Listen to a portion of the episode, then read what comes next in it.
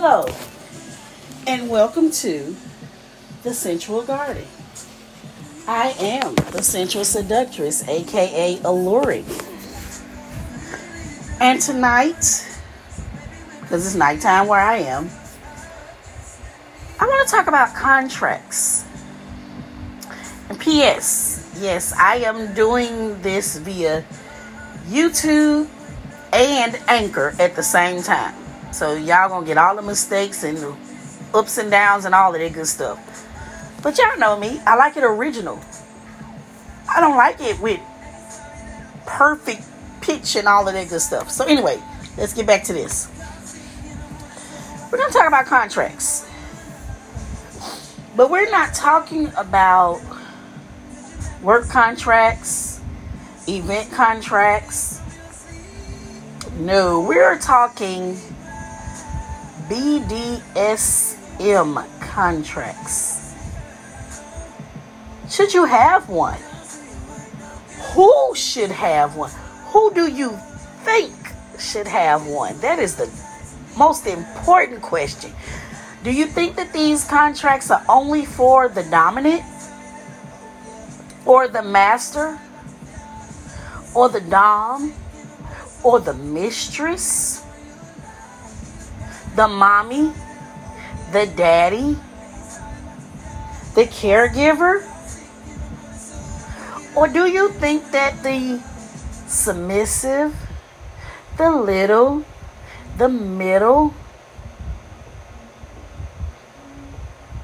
the slave, and mm, that one right there, that's a big one. And we're going to talk about all that on this podcast tonight. Think, what do you think should be in a dynamic contract? Do you think it just should be about hard limits and soft limits? Do you think that, I don't know, health issues, finances, extracurriculars, skiing. And I say skiing because, hey, you have some people who bruise very easily or have such sensitive skin that they have reactions to certain things and can't handle certain things. What about temperatures? Do you think that that should be included in it? What about finance? You know, and I think I mentioned it earlier, but I didn't go into detail. What about finances? Like, do you get to decide as the dominant what they can spend their money on, what they can't spend their money on? Who they can lend money to. If it's a live in relationship, who buys the groceries? who pays for what? How often do we do this? And if both of us have cars, who is responsible for the upkeep and the maintenance on the car? And I'm not going to get into adding children and pets and stuff like that. I'm just talking about the contract between consenting adults. Because when you start adding children and pets and all that other good stuff in there, that's a whole nother thing.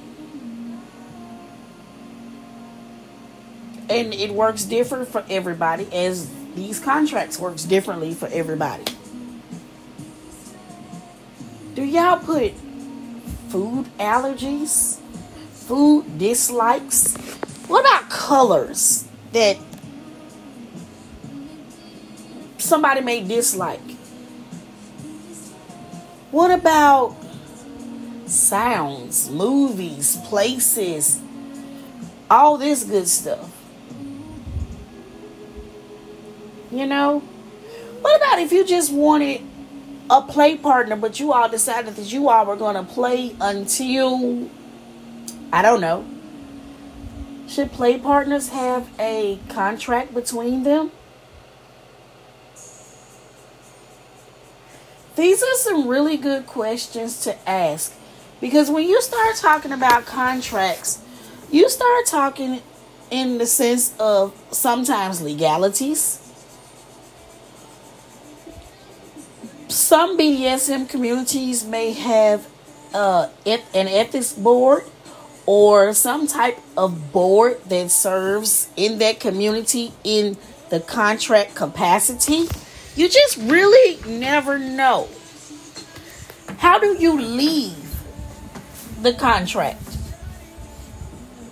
You know, do you just say, you know what, you pissed me off on Tuesday and I'm still pissed this Tuesday, so fuck it, I'm done. Are there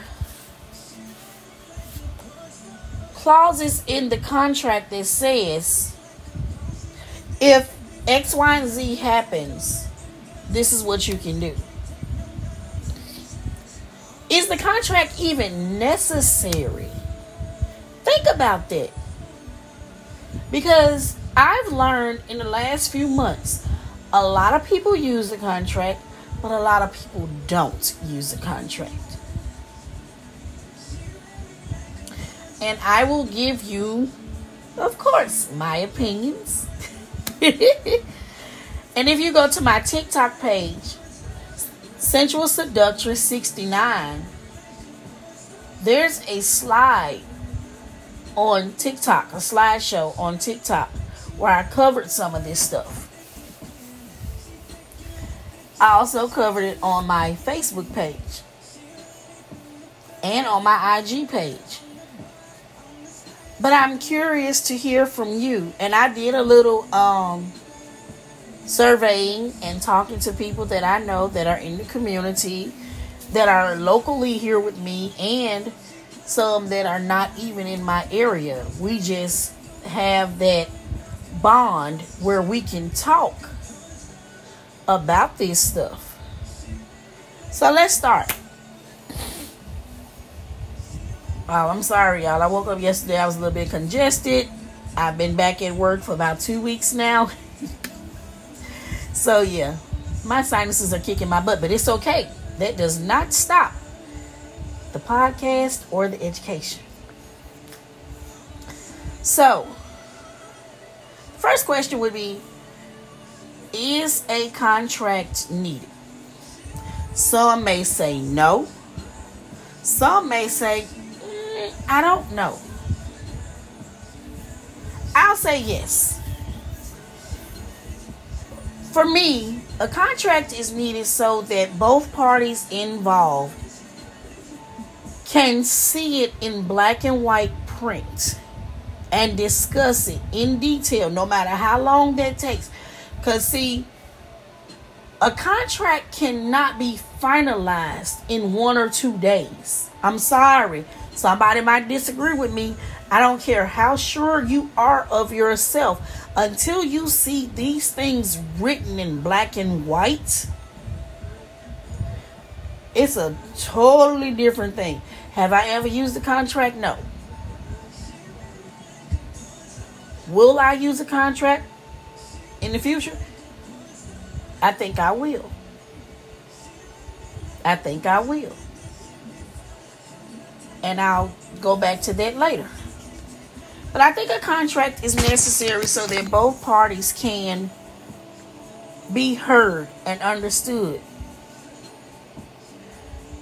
I think that a lot of times we depend on ear to ear conversation or face to face conversation, which that is me.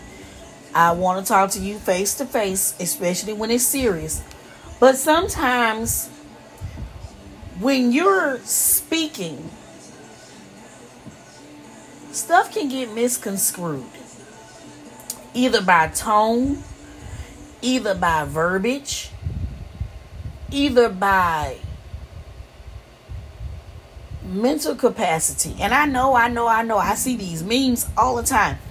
I am not responsible for how you took what I said. A lot of people don't like text, but sometimes text is the only way that you can get everything that you need said out in open without interruption. Think about that. But the contract is not like a text because with the contract, you have to go through it with a fine tooth comb and you have to make sure that you are crossing your T's and dotting your I's and not missing a beat. Is there such thing as a perfect contract? I don't think so because at some point we're trying to make sure that we cover everything that we miss something. So we all know about hard limits and soft limits being in a contract. Everybody knows that. We all know that. Uh you'll put butt plugs on a contract and they'll be like a maybe. Okay, so then your next thing might be large, small, medium. They choose one. So we all know how to do that. But let's talk about this other stuff. Let's talk about the health of your partner. In your contract, you should have health questions. Do you have any health conditions?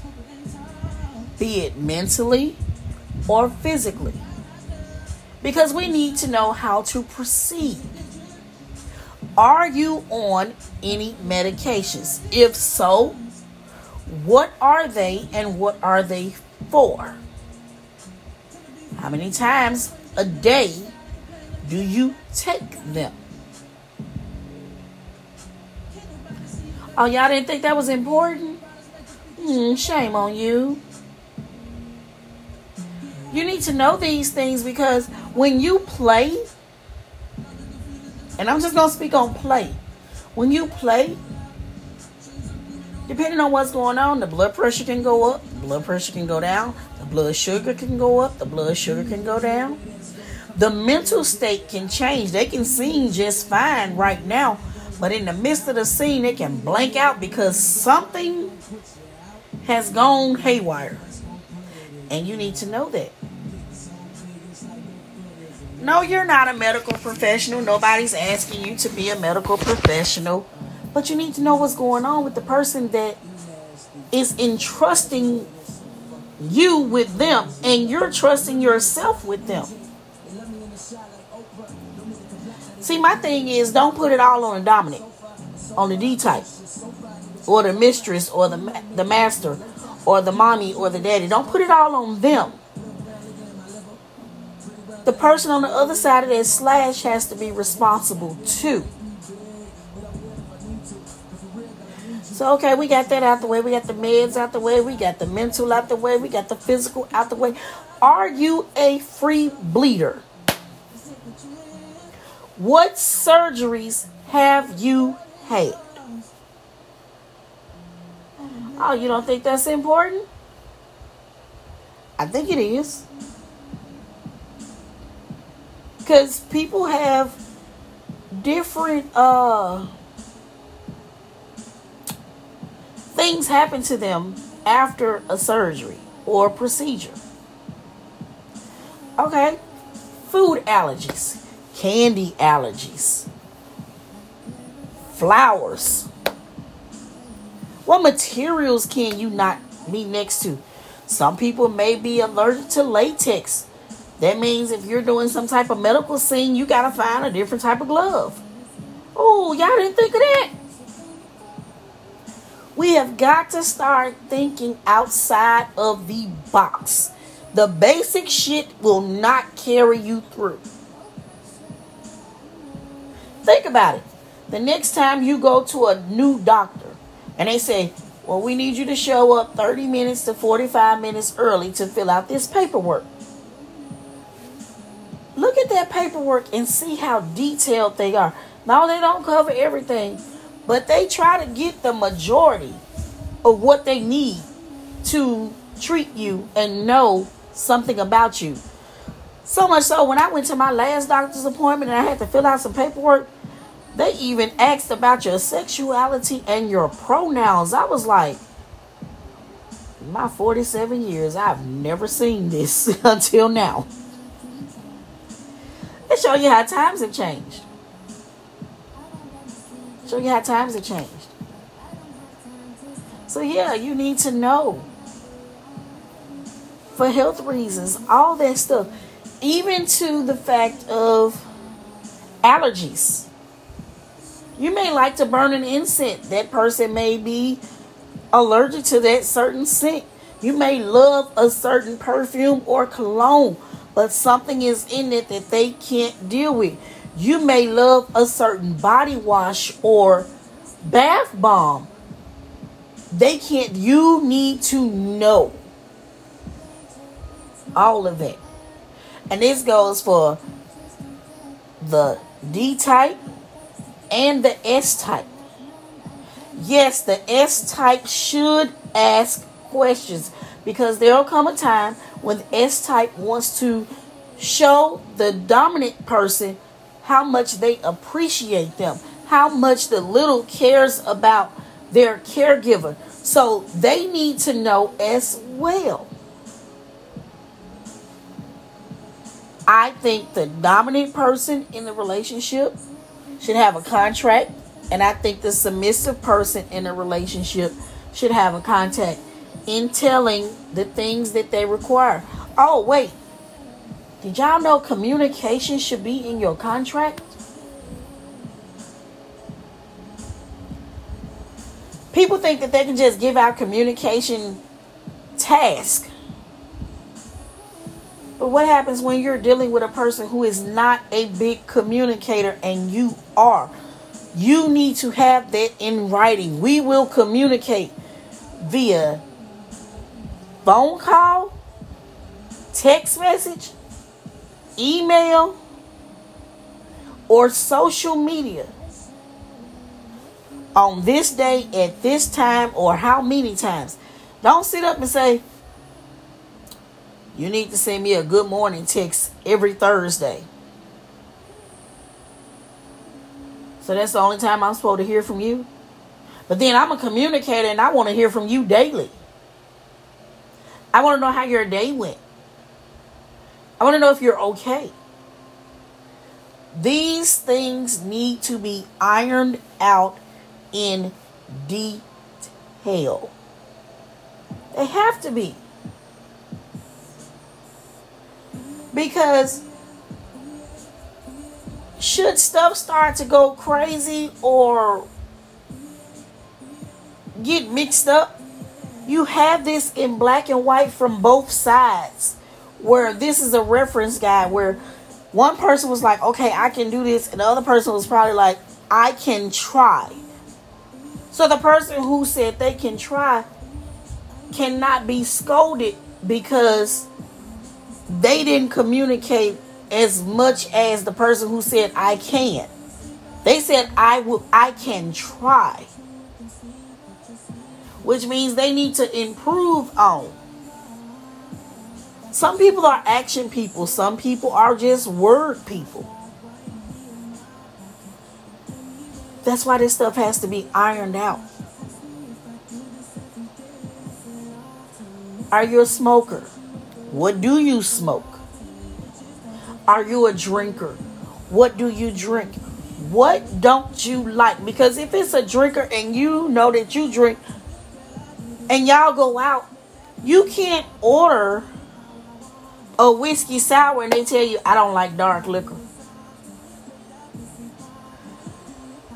The thought process was good. The execution, yeah, not so much. Mm-mm, not so much. The contract is a CYA, it's a cover your ass. It's not meant to take the excitement out of the play or the dynamic. It's not meant to make everything boring or anything like that. It's a CYA to ensure that you don't cross boundaries that you shouldn't, and they don't cross boundaries.